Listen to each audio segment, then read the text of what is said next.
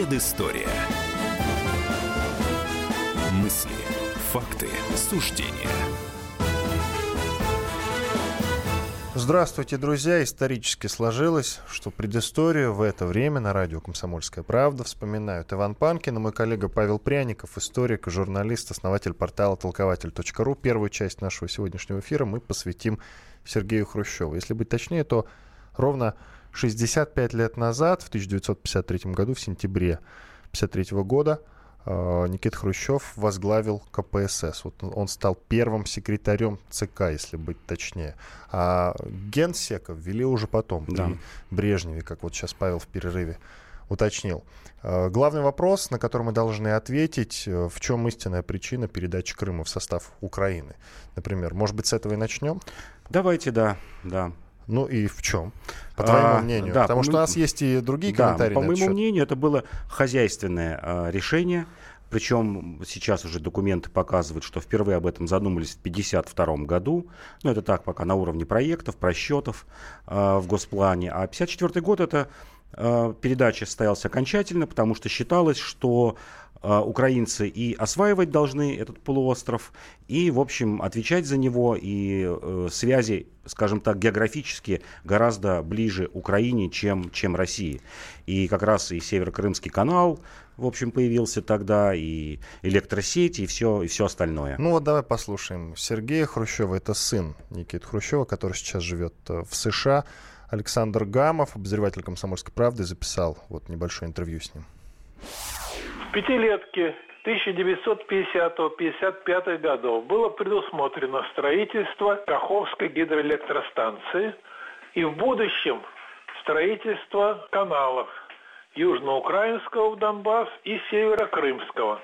Станцию построили, предполагалось, что водой она заполнится к 1957 году. И в следующей пятилетке 55-60 годов планировали строительство этих каналов. Когда готовили эти планы, в конце 1953 года Газплан вышел с очередной прикидкой, в том числе и по каналам, в которых он написал, что Южноукраинский канал не вызывает вопроса, он проходит по территории Украины, а Северокрымским есть вопросы, потому что водохранилище и большая часть канала территории Украины, а потом переходит под юрисдикцию России, что вызовет серьезные затруднения бюрократические в строительстве, разные организации, разные подчинения, даже разные правительства. И для того, чтобы этого не было, предлагаем подчинить Крым Украине, потому что подчинить большой кусок Украины РСФСР было невозможно. Дед Сергеевич, когда рассматривал это вместе с другими руководителями, сказал, что это разумно. Договорились об этом. В феврале 1954 года собрался Верховный Совет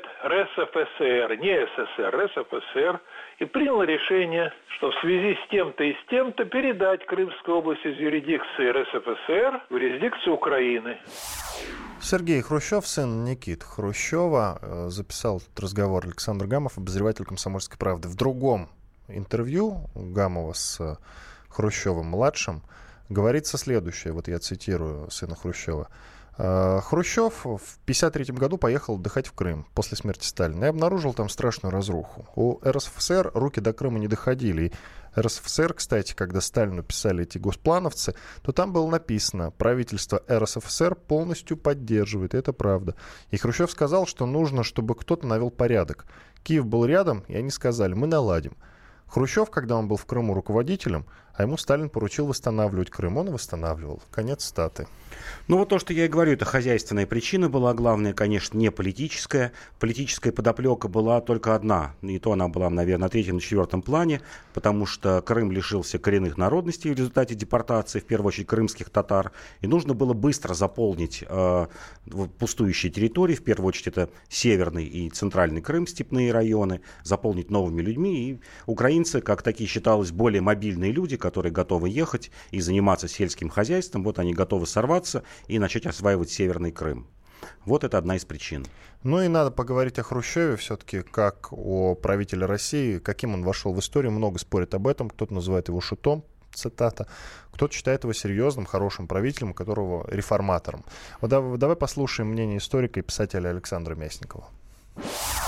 Я считаю его главным разрушителем Союза, я имею в виду СССР, а Горбачев это уже вторично, потому что начало всему вот этого процесса уничтожения страны положил он. Ситуация с Хрущевым, она достаточно такая показательная, потому что когда к власти приходит человек, который не имел ни одного класса образования, во главе страны вообще, то, в общем, ждать ничего такого выдающегося совершенно ничего нельзя было, потому и невозможно, потому что все его начинания, они, в общем, в конечном итоге обернулись колоссальным таким убытком, как можно экономическим, политическим, каким угодно для СССР, потому что все его начинания, типа там догнать и перегнать Америку по мясу и молоку, это вообще страна надорвала пупок, был запрет для, на продажу сырой нефти. Продавать можно было только продукты, да, то есть, условно, бензин, там, мазут, все, что хочешь. Он построил нефтепровод и как бы посадил страну на нефтяную иглу, на которой мы сидим вообще, по сути, до сих пор.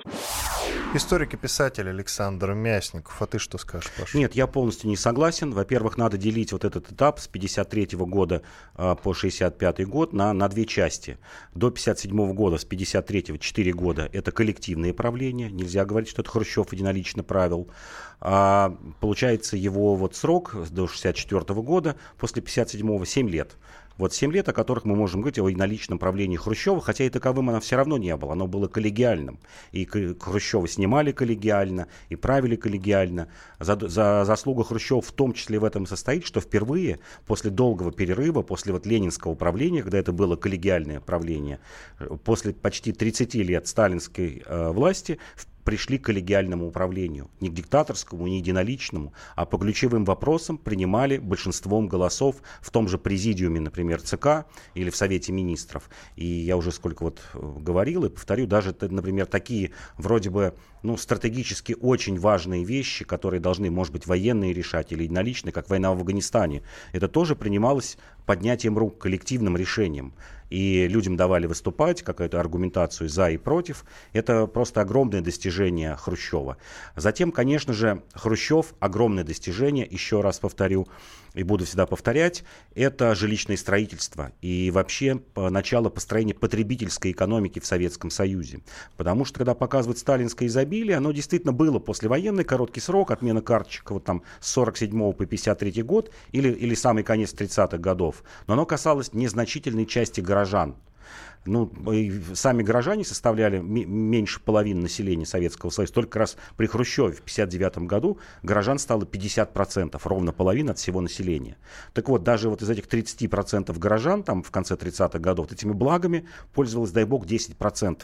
Это отсутствие пенсий, Пенсии, если были при Сталине, то минимальные. Введение пенсионной системы при Хрущеве, в том числе и в колхозах. Впервые, пусть маленькие деньги, 10-12 рублей в середине 60-х годов, но начали платить. Как я уже повторю, жилищное строительство. Это, конечно, всплеск э, культуры Э, лучшие фильмы, музыка, лучшие книги э, в советское время, опять после долгого перерыва, появляется в хрущевское время, та самая оттепель. То есть всплеск по всем фронтам. Э, народ раскрепостился, народ обрел большую идею, да, она, может быть, была и, скажем так, волюнтаристской. Это объявление Хрущевым построение коммунизма в 80-м году, это раз. А второй, конечно, научно-технический прогресс, когда люди стали бредить, в хорошем смысле слова бредить, говорить о, о космосе, о научно-техническом прогрессе, о кибернетике, о робототехнике, о каком-то освоении э, океанического пространства. То есть большая мечта появилась. Вот после долгого срока, потому что до этого мы жили только тем, что вот противостоять врагу. Вот при Хрущеве общество расцвело. Да, ошибки, ошибки бывают у всех. Но в целом я считаю, что вклад Хрущева, конечно, был положительный в историю страны. Ну что ж, ладно, прервем сейчас на пару минут. Иван Панкин и Павел Пренников, историк, журналист, основатель портала толкователь.ру в студии радио «Комсомольская правда». Мы сейчас, как я уже сказал, прервемся на несколько минут, а после перерыва поговорим о советском автомобилестроении. 9 сентября 1970 года сошел первый автомобиль «Жигули» ВАЗ-2101. И вот вопрос, на который мы постараемся ответить. Почему в Советском Союзе строили лучшие спутники и ледоколы, а делать хорошие автомобили не научились? Через две минуты мы постараемся ответить на этот вопрос.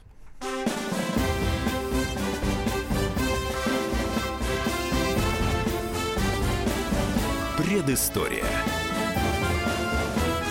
Мысли, факты, суждения – Британские ученые доказали, у тех, кто слушает подзарядку, в два раза медленнее садится телефон.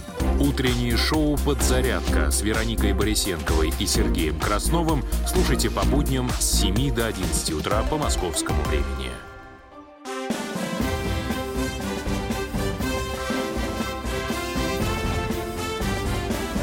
Предыстория. Факты, суждения. Иван Панкин и Павел Пряников, историк и журналист, вспоминают предысторию на радио «Комсомольская правда». Вторую часть нашего эфира мы посвятим советскому автомобилестроению. 9 сентября 1970 года с конвейера сошел первый автомобиль «Жигули ВАЗ-2101». Почему в Советском Союзе строили лучшие спутники ледокола, а делать хорошие автомобили не научились? Кстати, Павел, ну вот сейчас с тобой многие люди все-таки поспорили бы о том, что и «Волк» были, были же хорошие все-таки автомобили. А, но да, на конвейер поставить производство хороших автомобилей у нас не получалось. Правильно ли, ли я понимаю твою мысль? Да, причем на конвейер для внутреннего рынка. Вот я бы так говорил. Все-таки хорошие автомобили Советский Союз сделать умел, но в штучном варианте. Я в правильно шту- тебя да, понимаю? Да, в штучном варианте, когда нужно было подтягивать гайки, нужно было вручную еще раз проверять э, состояние двигателей, различных там систем в нем. Э, простой пример. Например, э, «Москвич» 412 был э, продан в составе почти 4000 машин в Англии в 1973 году. Вот если так говорить. А в целом тот же «Москвич» 408 который в 1964 году появился, 40% автомобилей, выпускавшихся вот этой марки, шло на экспорт. Причем на экспорт шло и в, развитые капиталистические страны. Э, к примеру, такой автомобиль, как «Победа», э, ГАЗ М-20, который появился в 1946 году, о нем до сих пор, вот если по посмотреть странички э, скандинавов, до сих пор в Скандинавии вспоминают как о лучшей и, и самой крепкой машине того времени. Вот напомню, 46 год. Финляндия, Швеция, Норвегия, Дания, почему-то именно вот скандинавские страны фанатели от этого автомобиля. Ну, понятно почему. Потому что он напоминал хороший американский автомобиль, только стоил дешевле, был, был доступнее в разы по сравнению с американским автопромом. Потому что, греха таить, автомобили 30-х, 40-х годов, это были реплики, ну, такое подражание американскому автопрому. Он и появился, наш советский автопром, как такой филиал американского автопрома, потому что заводы нам, ну, самый знаменитый ГАЗ, построили Форд. Фордовцы построили, прислали свои станки, прислали инженеров, сами все проектировали, учили рабочих, то есть дали такую путевку в жизнь. И вот этот долгий срок, все это началось в, в начале 30-х годов, вот первая машина ГАЗ а это 32 год. Вот с этого времени и примерно до начала 50-х годов, в течение 20 лет, это были реплики американских автомобилей. И очень хорошо себя зарекомендовали. И, между прочим, у Сталина, вот мало кто знает, была программа, похожая на программу немецкого автопрома при Гитлере. Ну, здесь мы Гитлер отбрасываем как э, такого, такой маркер и просто говорим о том, что в 30-е годы в Германии появилась идея массового дешевого автомобиля, это Volkswagen был, и мы ответили на этой машиной, которая называлась Ким 1050 в 1940 году спроектированная, в апреле 1941 года э, вышли первые партии, но война поставила крест на этом автомобилестроении. То есть мы шли в, в главных таких трендах, я бы так сказал, в трендах автомобилестроения. Но подводили две вещи. Первое, это, конечно, поздний старт. Это как э, вот такое царское отставание научно-техническое, э, которое было лет на 50, на 70, оно сказывалось потом в течение 20 века. Потому что даже тот же э, завод Руссобалт дореволюционный, он делал машины из э, западных деталей западными инженерами впервые заговорили только о советском каком-то, ну, относительно собственном автомобилестроении, это 25 год, машина Нами-1. И то она была неудачной, не хватило деталей, только-только вот закончилась гражданская война. И еще раз повторю, начало 30-х годов с помощью американских инженеров сделали. Далее был такой рывок, 40-е годы, вот, вот, наверное, самых известных советских автомобилей. Как я уже говорил э, про «Победу», которая была на Западе принята, ну, как такой дешевый вариант качественного американского автомобиля. Затем был ЗИС 110, который был ну, таким повторением американского Паккарда или Паккарда.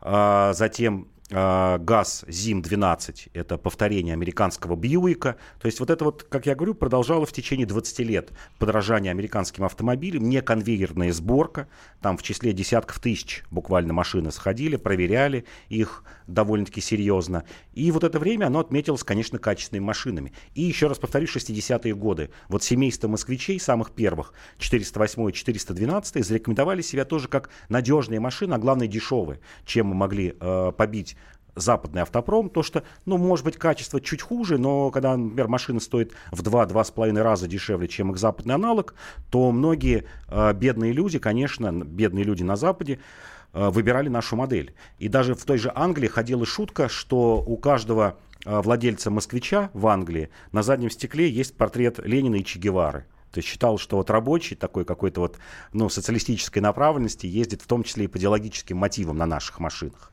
Вот все ухудшилось гораздо, все стало хуже. Это, конечно, 70-е годы, когда мы начали выпускать миллионы машин. То есть вот когда на конвейер как да. раз поставили тот самый автомобиль да, ВАЗ-2101. Да, да, да, ВАЗ-21, когда тот же «Москвич» стал еще более массово выпускаться, «Запорожец», ЗАЗ-машина, э, «Волга-ГАЗ». И то, еще раз повторяю, предпродажная подготовка и даже сборка на экспорт отличалась от э, внутрироссийской сборки.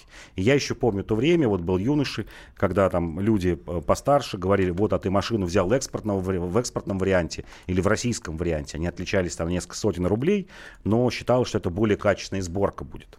А, да. Насчет нескольких сотен рублей. Купить автомобиль всегда было проблемой в Советском Союзе. Может быть, и с этим тоже связано. И то, с этим что связано. не смогли э, наладить производство таким образом, чтобы машины были качественные. Потому и, что их как бы раздавали за деньги, конечно, но очереди стояли за машинами, правильно? Да, именно. Когда есть дефицит, тогда производитель может, ну, в прямом смысле слова, плевать на какие-то мелочи. Он знает, что ее все равно возьмут, что человек, а это было принято в Советском Союзе, сам где-то в гараже будет доводить. Или сам, или с помощью автомастеров, таких же гаражников, потянет где-то гайки, где-то какую-то деталь заменит, что человек будет рад уже тому, что он приобрел этот автомобиль.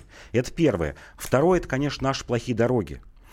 То есть, когда наша машина попадала, вот я еще раз говорю, Англия, там, Швеция, Финляндия, на хороших дорогах она ездила гораздо лучше, было выше э, качество топлива и лучше техобслуживание. Вот эти вот три составляющие, они, конечно, при эксплуатации наш автомобиль гораздо быстрее выходил э, из-за нормального состояния, еще раз повторю, дороги, топлива и техобслуживания. В этом тоже был э, дефицит, тяжело было там попасть на очередь, куда-то записаться, сделать тоже техобслуживание, это тоже считалось некой такой привилегией. И тот же автомастер тоже мог плевать на мелочи и считать, что человек рад тому, что он уже попал, или там без очереди его приняли, и если что, сам в гараже что-то подкрутит, или даст кому-то 10 рублей, там ему масло поменяют. К тому же в Скандинавии фильтры. нет таких перепадов температур, как в России. И это тоже. Летом плюс 40, зимой минус 40, грубо это говоря. тоже. Там, и, да. конечно, это очень сильно влияет на автомобиль. Да. Продолжай, я тебе Да, и это тоже. А, вот здесь добавлю, что машины как раз 40-х, 50-х годов, те же самые Победа, ЗИМ, ЗИС, они были с, гораздо толще э, железа по сравнению с тем, что пошло массово потом с «Жигулями», «Москвичами» и, и даже «Волгами». Потому что коррозия – это действительно наш такой бич всегда и из-за температурных изменений. А, еще одна проблема – это, конечно, инженерные кадры – потому что считалось, что все заводы машиностроительные, советские заводы, э, ну вот вплоть до конца перестройки, они были двойного назначения. Ты должен был уметь делать машину, но в случае э, войны ты мог перевести производство на, например, там, на танки, какие-нибудь самоходные орудия. И в этом тоже была, еще раз говорю, проблема. А, в Америке или там в Европе узкой специализации ты достигал мастерства в этом отношении. А когда тебя обучают э, одновременно делать машину и держать в уме, что завтра ты будешь делать танки, ну, это не очень сказывается хорошо на инженерных специальностях. Во время войны это помогло, действительно. Э, тракторные заводы, Сталинградские, Челябинские и прочие заводы действительно удалось быстро перевести, например, на производство танков. Э, производство ГАЗ перевести на э, какие-то прицепы для артиллерии и тому подобное. И вот наш генералитет и Госплан всегда это держал в уме.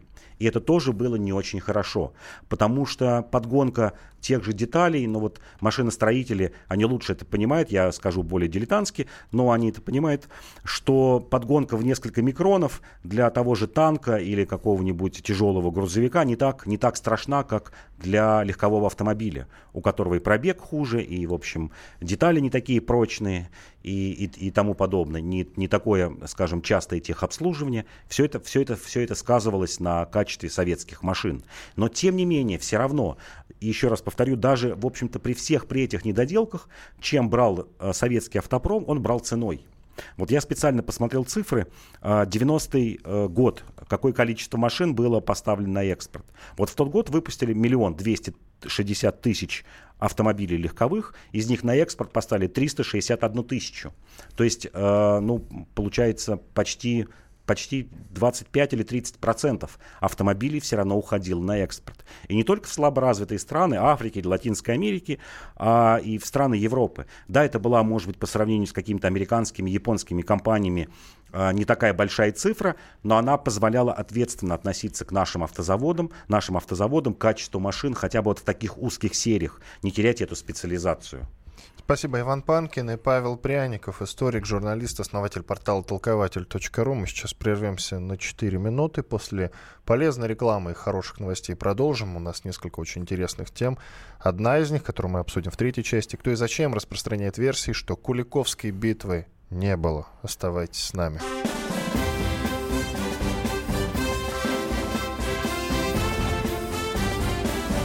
Предыстория.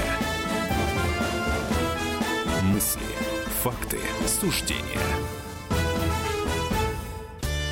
Каждый вторник с 10 утра по московскому времени в программе «Главное вовремя» садово-огородные советы в прямом эфире – про все, что э, зеленое, скажем так. Хочу, чтобы радиослушатели задавали свои вопросы. Большой эксперт. Самая удачная находка для всех работников мотыги и лопаты. Тетя Таня Кудряшова. И дети меня зовут мать всего зеленого. Вот такая петрушка на радио «Комсомольская правда». Слушайте и звоните по вторникам с 10 утра по московскому времени.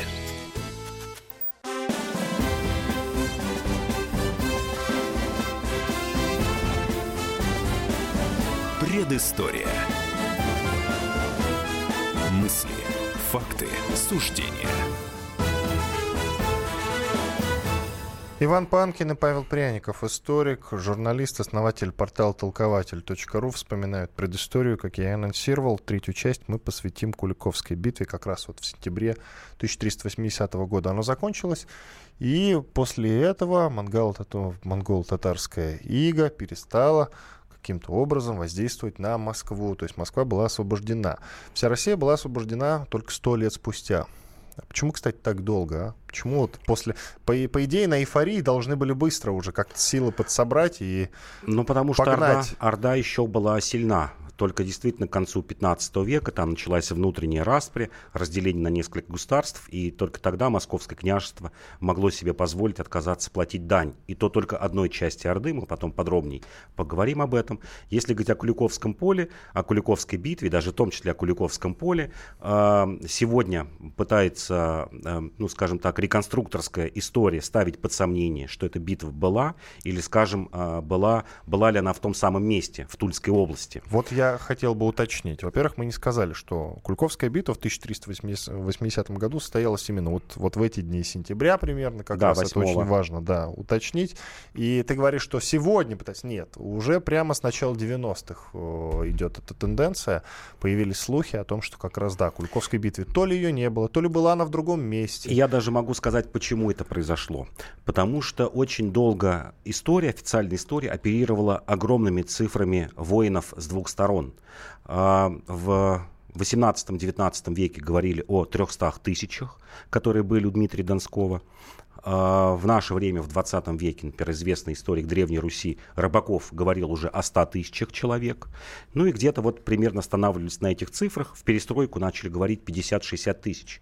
И главный вопрос был, где же тогда захоронение? Потому что считалось, что должно было погибнуть, ну там, даже если погибнет 20% с двух сторон, это десятки тысяч человек. И все время около этого Куликова поля искали, а, во-первых, захоронение, во-вторых, остатки какого-то оружия, хотя бы наконечников стрел, стрел, ну, понятно, мечи забирали, а какие-то стремена, подковы и тому подобное. И этого не находили. И это был главным аргументом, потому что точная география этого Куликова поля известна. Оно маленькое, полтора километра на километр. И вот как раз начиная с 90-х э, годов появились, во-первых, сомнения у новых э, хронологов, а во-вторых, на первый план в, в истории, вот скажем, в объяснении таких фактов начала выходить экономическая история, когда историки стали подсчитывать, а сколько тех же воинов могло быть на Руси и вообще в Средневековье в то время, в XIV веке, сколько экономика могла прокормить и поставить, ну, как сказали бы, под ружье, ружей тогда не было, под копье и, э, воинов. И оказывается, что, в общем-то, и в летописях есть, примерно описывается э, численный состав дружин того времени. И вот, проведя такие скрупулезные подсчеты, несколько историков пришли к выводу, что максимальная цифра у Дмитрия Донского была 6 тысяч воинов. Противостояло им примерно 15-20 тысяч татар потому что русский воин это был тяжел, тяжело вооруженный воин, закрытый весь в кольчугу, с тяжелым шлемом, тяжелым э, мечом, похожий на средневекового рыцаря. Только латы были не цельно кованые, а такие либо кольчужные, либо еще какие-то варианты э, этих лат. И действительно, э, летописи показывают количество дружинников у князей даже не того времени, а чуть старше, начала 15 века. Вот сколько было э, дружинников у князей того времени. Вот приведу простой пример. В 1410 году была, ну, по меркам Руси, довольно-таки большая битва, когда нижегородский воевода Карамыш и татарин Талыча, это такой вот э, симбиоз в то время на Руси был, когда русские нанимали татар, чтобы решать свои проблемы, взяли и разграбили большой го- го- город Владимир. 1410 год, 30 лет прошло. Так вот, было 150 русских воинов и 150 татар, 300 человек взяли город. Если смотрим дальше, 1426 год. А, бой псковичей а, с литовским князем Витовтом. Литва это огромное считалось и сильное государство, уже к тому времени централизованное. Так вот в этой битве участвовало 400 рыцарей псковских с одной стороны, ну примерно столько же у литовцев. И экономика того времени можно продолжать еще. Например, э, такой князь Василий Юрьевич взял Вологду в 1435 году с дружиной 300 человек. Крепкий город. То есть счет шел на сотни. И если знать количество э, князей, которые участвовали у Дмитрия Донского, и количество, ну так еще земских не называлось, но э, простых полков, это хорошо известно, что было 11 воевод и примерно 12 таких земских полков. И вот приходит к выводу, что тяжело вооруженных рыцарей у Дмитрия Донского было максимум 2000.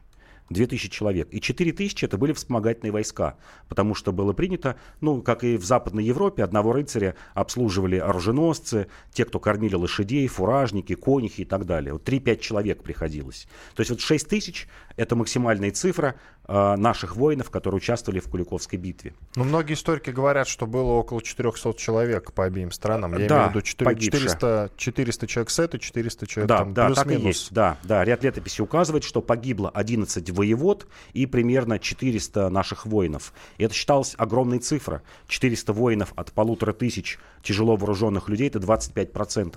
С учетом того, что рыцари тогда тренировали годами, оружие его стоило очень дорого, дорого, тяжелые лошади стоили дорого. Это, это были огромные потери, 25%. Ну, представьте, вот любую войну, даже Великую Отечественную, э, вот потери в 25% для какой-то стороны, это были э, невообразимыми. Э, это, это первый факт. Э, второй факт, это, конечно же, когда говорят о, о поле, мы говорили Куликово поле. Э, как я уже сказал, оно было размером полтора километра на километр. Никакая 400-тысячная рать и даже 100-тысячная, даже 10-тысячная рать с трудом влезла бы на э, площадь такого размера. Это тоже позволило говорить историкам, что соотношение было 6 тысяч, еще раз повторю, максимум у Дмитрия Донского и примерно 15-20 тысяч. Почему говорю, что больше? Потому что татарский э, ратник, он был ну, более легко вооруженным, э, часто не было кольчуги, лошадь татарская уступала европейской лошади по размерам, это примерно как нынешний пони. И, скажем, европейская лошадь не отличалась большой высотой, но вот татарская лошадь это примерно как пони нынешнее. Лук и кривая сабля. Вот когда мы смотрим большинство битв того времени, вот соотношение примерно такое было. На одного нашего рыцаря, вот так я буду говорить рыцарь, воин, что просто было, было понятней. Мы, мы знаем хорошо рыцарь, аналог такой же был и на Руси. И вот примерно на трех татарских воинов. Вот Куликовская битва. 6 тысяч против 15. Что касается версии о том, э, где была, где была Куликовская битва, это одна из версий, высказал ее Андрей Синельников, писатель, историк. Так вот, он утверждает, что Куликовская битва состоялась на территории Москвы. Давай послушаем, что он рассказал.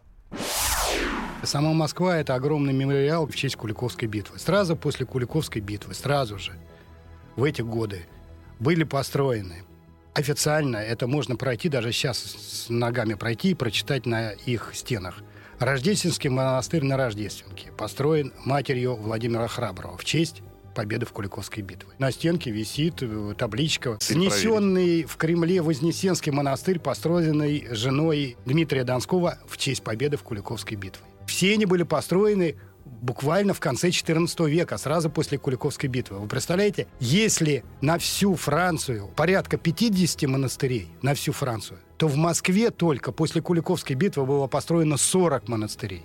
Все они были построены как мемориал Куликовской битвы. Для кого они были построены? Для вдов, сирот, увечных воинов, которых надо было, выражая современным языком, посадить на пенсион – то есть обеспечить за то, что они или их э, кормильцы погибли во время Куликовской битвы. Я сейчас точно скажу, где они могут найти таблички, на которых упомянуто, что это в честь Куликовской битвы. Метро Китай-город, э, церковь всех святых на Кулишках. На ее стене висит мемориальная табличка, что это было построено в честь героев Куликовской битвы. Церковь. А Рождественский монастырь, улица Рождественка. На стене этого монастыря висит табличка, что данный монастырь был построен в честь победы в Куликовской битве. Новосимонов монастырь – это метро Автозаводская. Там стоит э, маленькая церквушка Спаса, в которой могилы Ослябия Пересвета. Андроников монастырь – это метро у нас Пролетарская, по-моему. Там на стене Андрониковского монастыря написано, что здесь было самое большое захоронение героев Куликовской битвы. То есть это в нынешнее время все эти мемориальные таблички существуют. Их никто не снимал. Андрей Синельников, писатель, историк о том, что Куликовская битва была на территории Москвы. Вот он мне, среди прочего, рассказывал о том, что каждый может ногами пойти по Москве, по указанным, по озвученным им местам и убедиться воочию. Ты что скажешь? Нет, конечно, все же это Куликово поле, потому что много летописи об этом говорят. Но я согласен единственное с тем, что захоронение. Вот те 400 человек, которые погибли на Куликовом поле, их привезли в Москву и действительно захоронили на территории Москвы. Потому что это были не какие-то простые крестьяне, это были бояре, это были дворянские дети, ну, в общем, титулованные люди. И опять, если учитывать, что это был сентябрь, в общем, время уже такое э, прохладное после битвы, тела не так сильно могли испортиться. Транспортировка, хотя от Куликова поля, вот если прямую провести, до Москвы это 268 километров.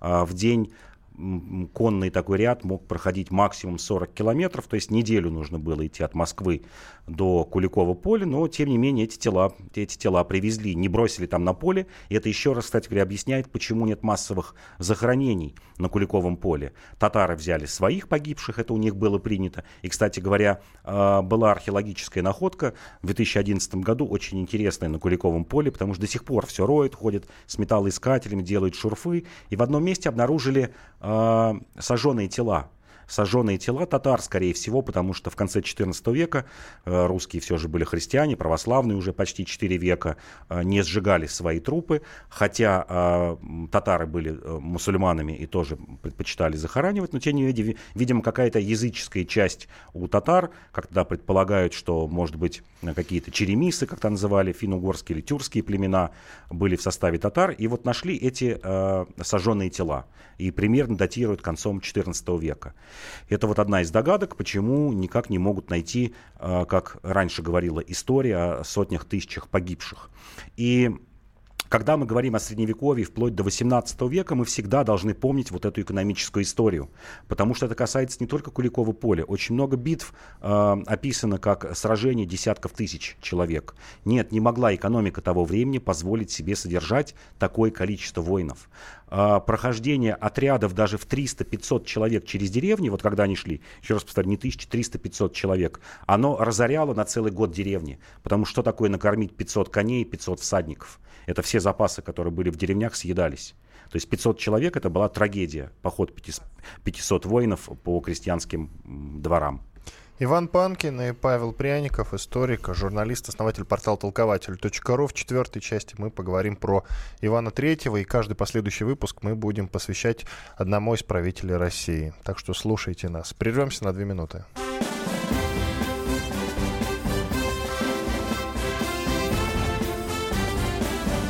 Предыстория. Мысли, факты, суждения. Товарищ адвокат! Адвокат! Спокойно, спокойно. Народного адвоката Леонида Альшанского хватит на всех. Юридические консультации в прямом эфире. Слушайте и звоните по субботам с 16 часов по московскому времени.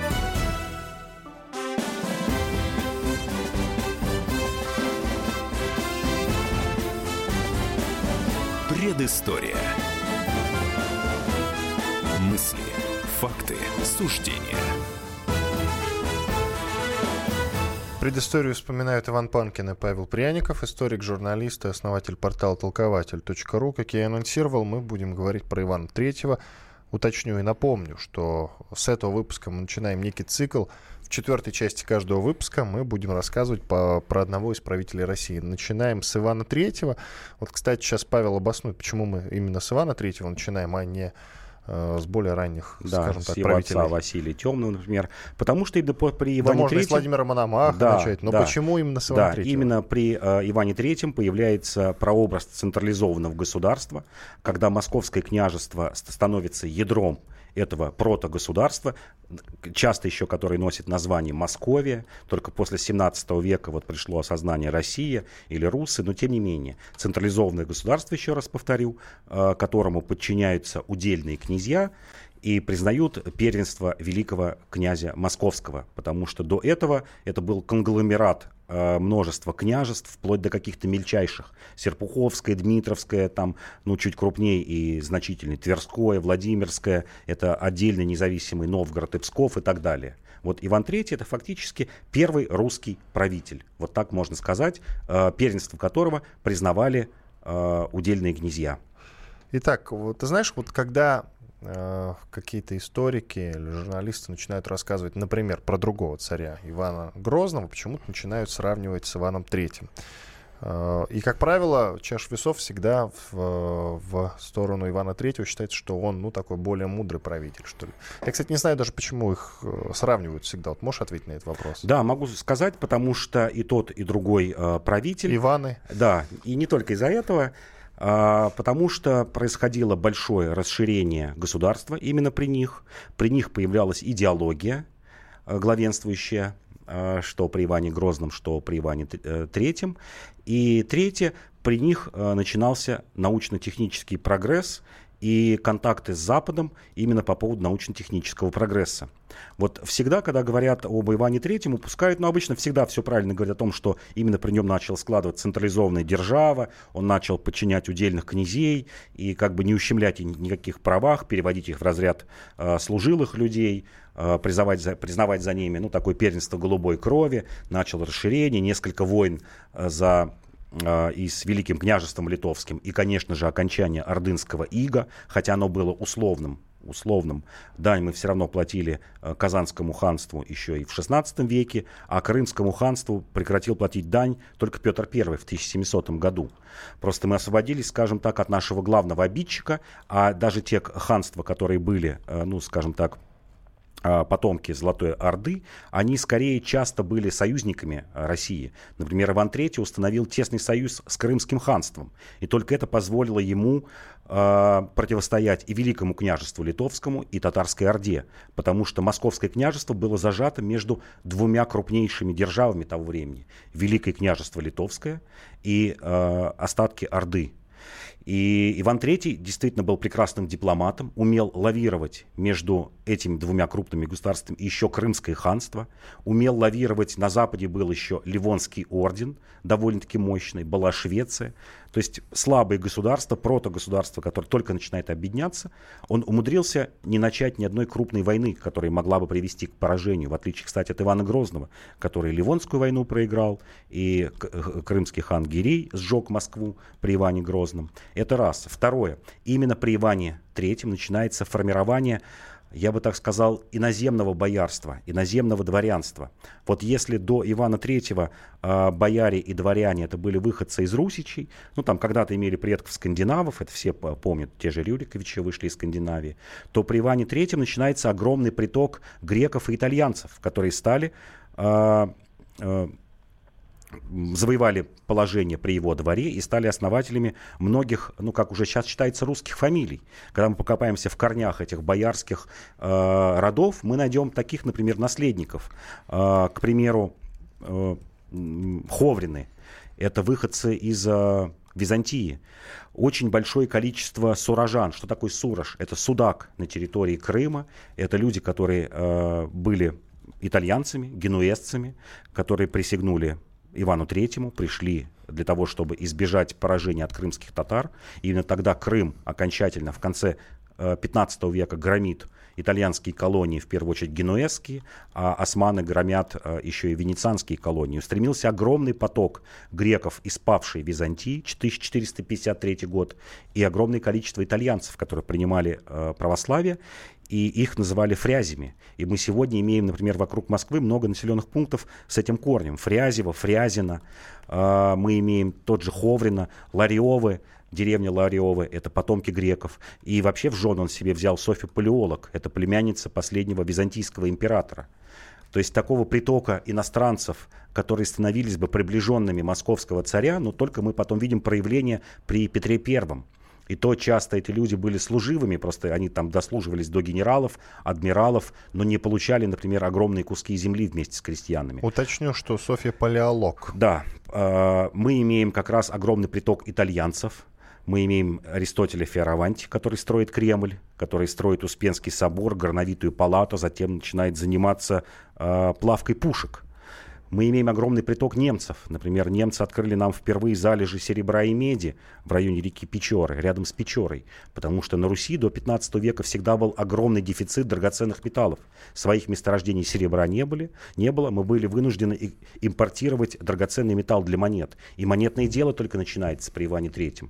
То есть я бы его э, сделал бы ну, наверное, человеком, правителем, равным Петру Первому. Вот по тем преобразованиям, которые были при Иване Третьем, это действительно Петр Первый. Это не какие-то вот Иван Грозный, там последующие цари, которые, ну, какую-то какую часть, какое-то отдельное новшество приносили в общую систему. Нет, они полностью формировали всю управленческую систему, начиная от судебного уложения, например, в конце 15 века именно, именно при Иване Третьем появляется судебник, то есть первая какая-то стройная юридическая система судебная, как я уже говорил, монетное дело, приглашает приглашается огромное количество иностранцев. А, итальянцы, я еще раз повторю, строят самые значительные здания, которым мы до сих пор восторгаемся в Москве. Те же итальянцы занимаются отливкой пушек, немцы ищут руду и тренируют э, наших вот первых стрельцов с огнестрельным оружием. Огромное количество появляется... С огнестрельным? Да, конечно, пищали, да, конец 15-го, начало 16 века. Первые пищали, изготовление ружей. А появляется огромное количество армянских, итальянских купцов, которые принимают не просто подданство, а принимают православие, то есть формируют вот эту управленческую верхушку а появляются впервые устойчивые связи с Европой, потому что Русь была лишена в течение двух веков вот этого обмена, и культурного обмена, и научного обмена, и торгового. А, Все было в руках а, Орды. Появляется посольство при Венецианском дворе, при Дании. Идут огромные контакты с Папой Римским. И вообще, если говорить, почему Софию отдали за Ивана Третьего, у Папы Римского была такая ну, идея как каким-то образом составить унию с Московией, чтобы мы приняли в конце концов католичество.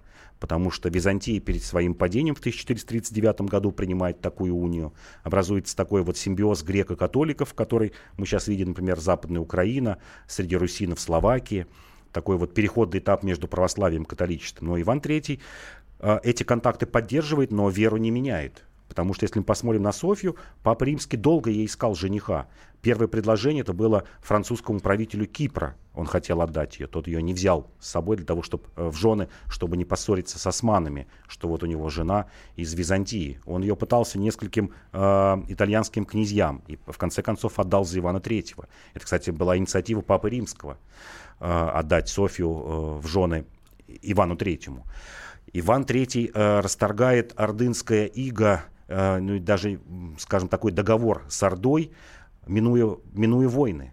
Э, Великое стояние на Угре, оно же было бескровным. Вот стояли две огромные рати по тем временам. Конечно, сейчас опять будут говорить какие-то части истории, что были сотни тысяч. Нет, это скорее тоже было тысяч пять-шесть воинов, которые простояли несколько недель, смотрели друг на друга, поняли, что эта битва обойдется слишком дорого э, этим двум отрядам и просто разошлись. И после этого Иван III перестал регулярно платить дань э, потомкам Золотой Орды. Еще раз повторю, какое-то время платил э, татарам, э, казанским татарам, платил крымскому хану, но это скорее даже была не дань, а плата за услуги потому что в том числе именно в это время начинает переходить огромное количество татар на службу Ивану Третьему. И мы тоже обязаны как раз вот этим знаменитым фамилиям Шереметьевым, Юсуповым, Тургеневым, которые сейчас нам кажутся русскими, которые в своей этимологии имеют как раз э, татарских э, князей, которые перешли Ивану Третьему. У нас меньше минут до конца эфира. Вот то, с чего начали. Сравни, пожалуйста, вот этих двух правителей России, Ивана Третьего и Ивана Грозного. Нет, безусловно, Иван Третий выигрывает в, в несколько раз. Это человек, который обладал обладал тонким дипломатическим умом, человеком, который понимал сложность, всю сложность формирования системы и понимал, что нужно формировать не отдельные ее части, как при Иване Грозном, а формировать полностью всю систему, чтобы она работала. Иван Панкин и Павел Пряников, историк, журналист, основатель портала толкователь.ру были с вами сегодня. Э, ровно через неделю вернемся. Я напомню, что архив наших передач вы можете послушать на сайте kp.fm.ru. Всего вам самого наилучшего. До свидания. До свидания.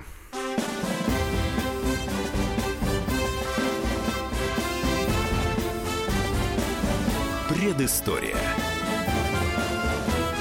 Мысли, факты, суждения.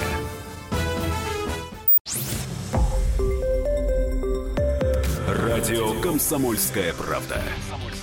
Более сотни городов вещания и многомиллионная аудитория. Нижний Новгород 92 и 8 FM. Эм. Саратов 96 FM. Эм. Воронеж 97 и 7 FM. Эм. Москва 97 и 2 FM. Слушаем всей страной.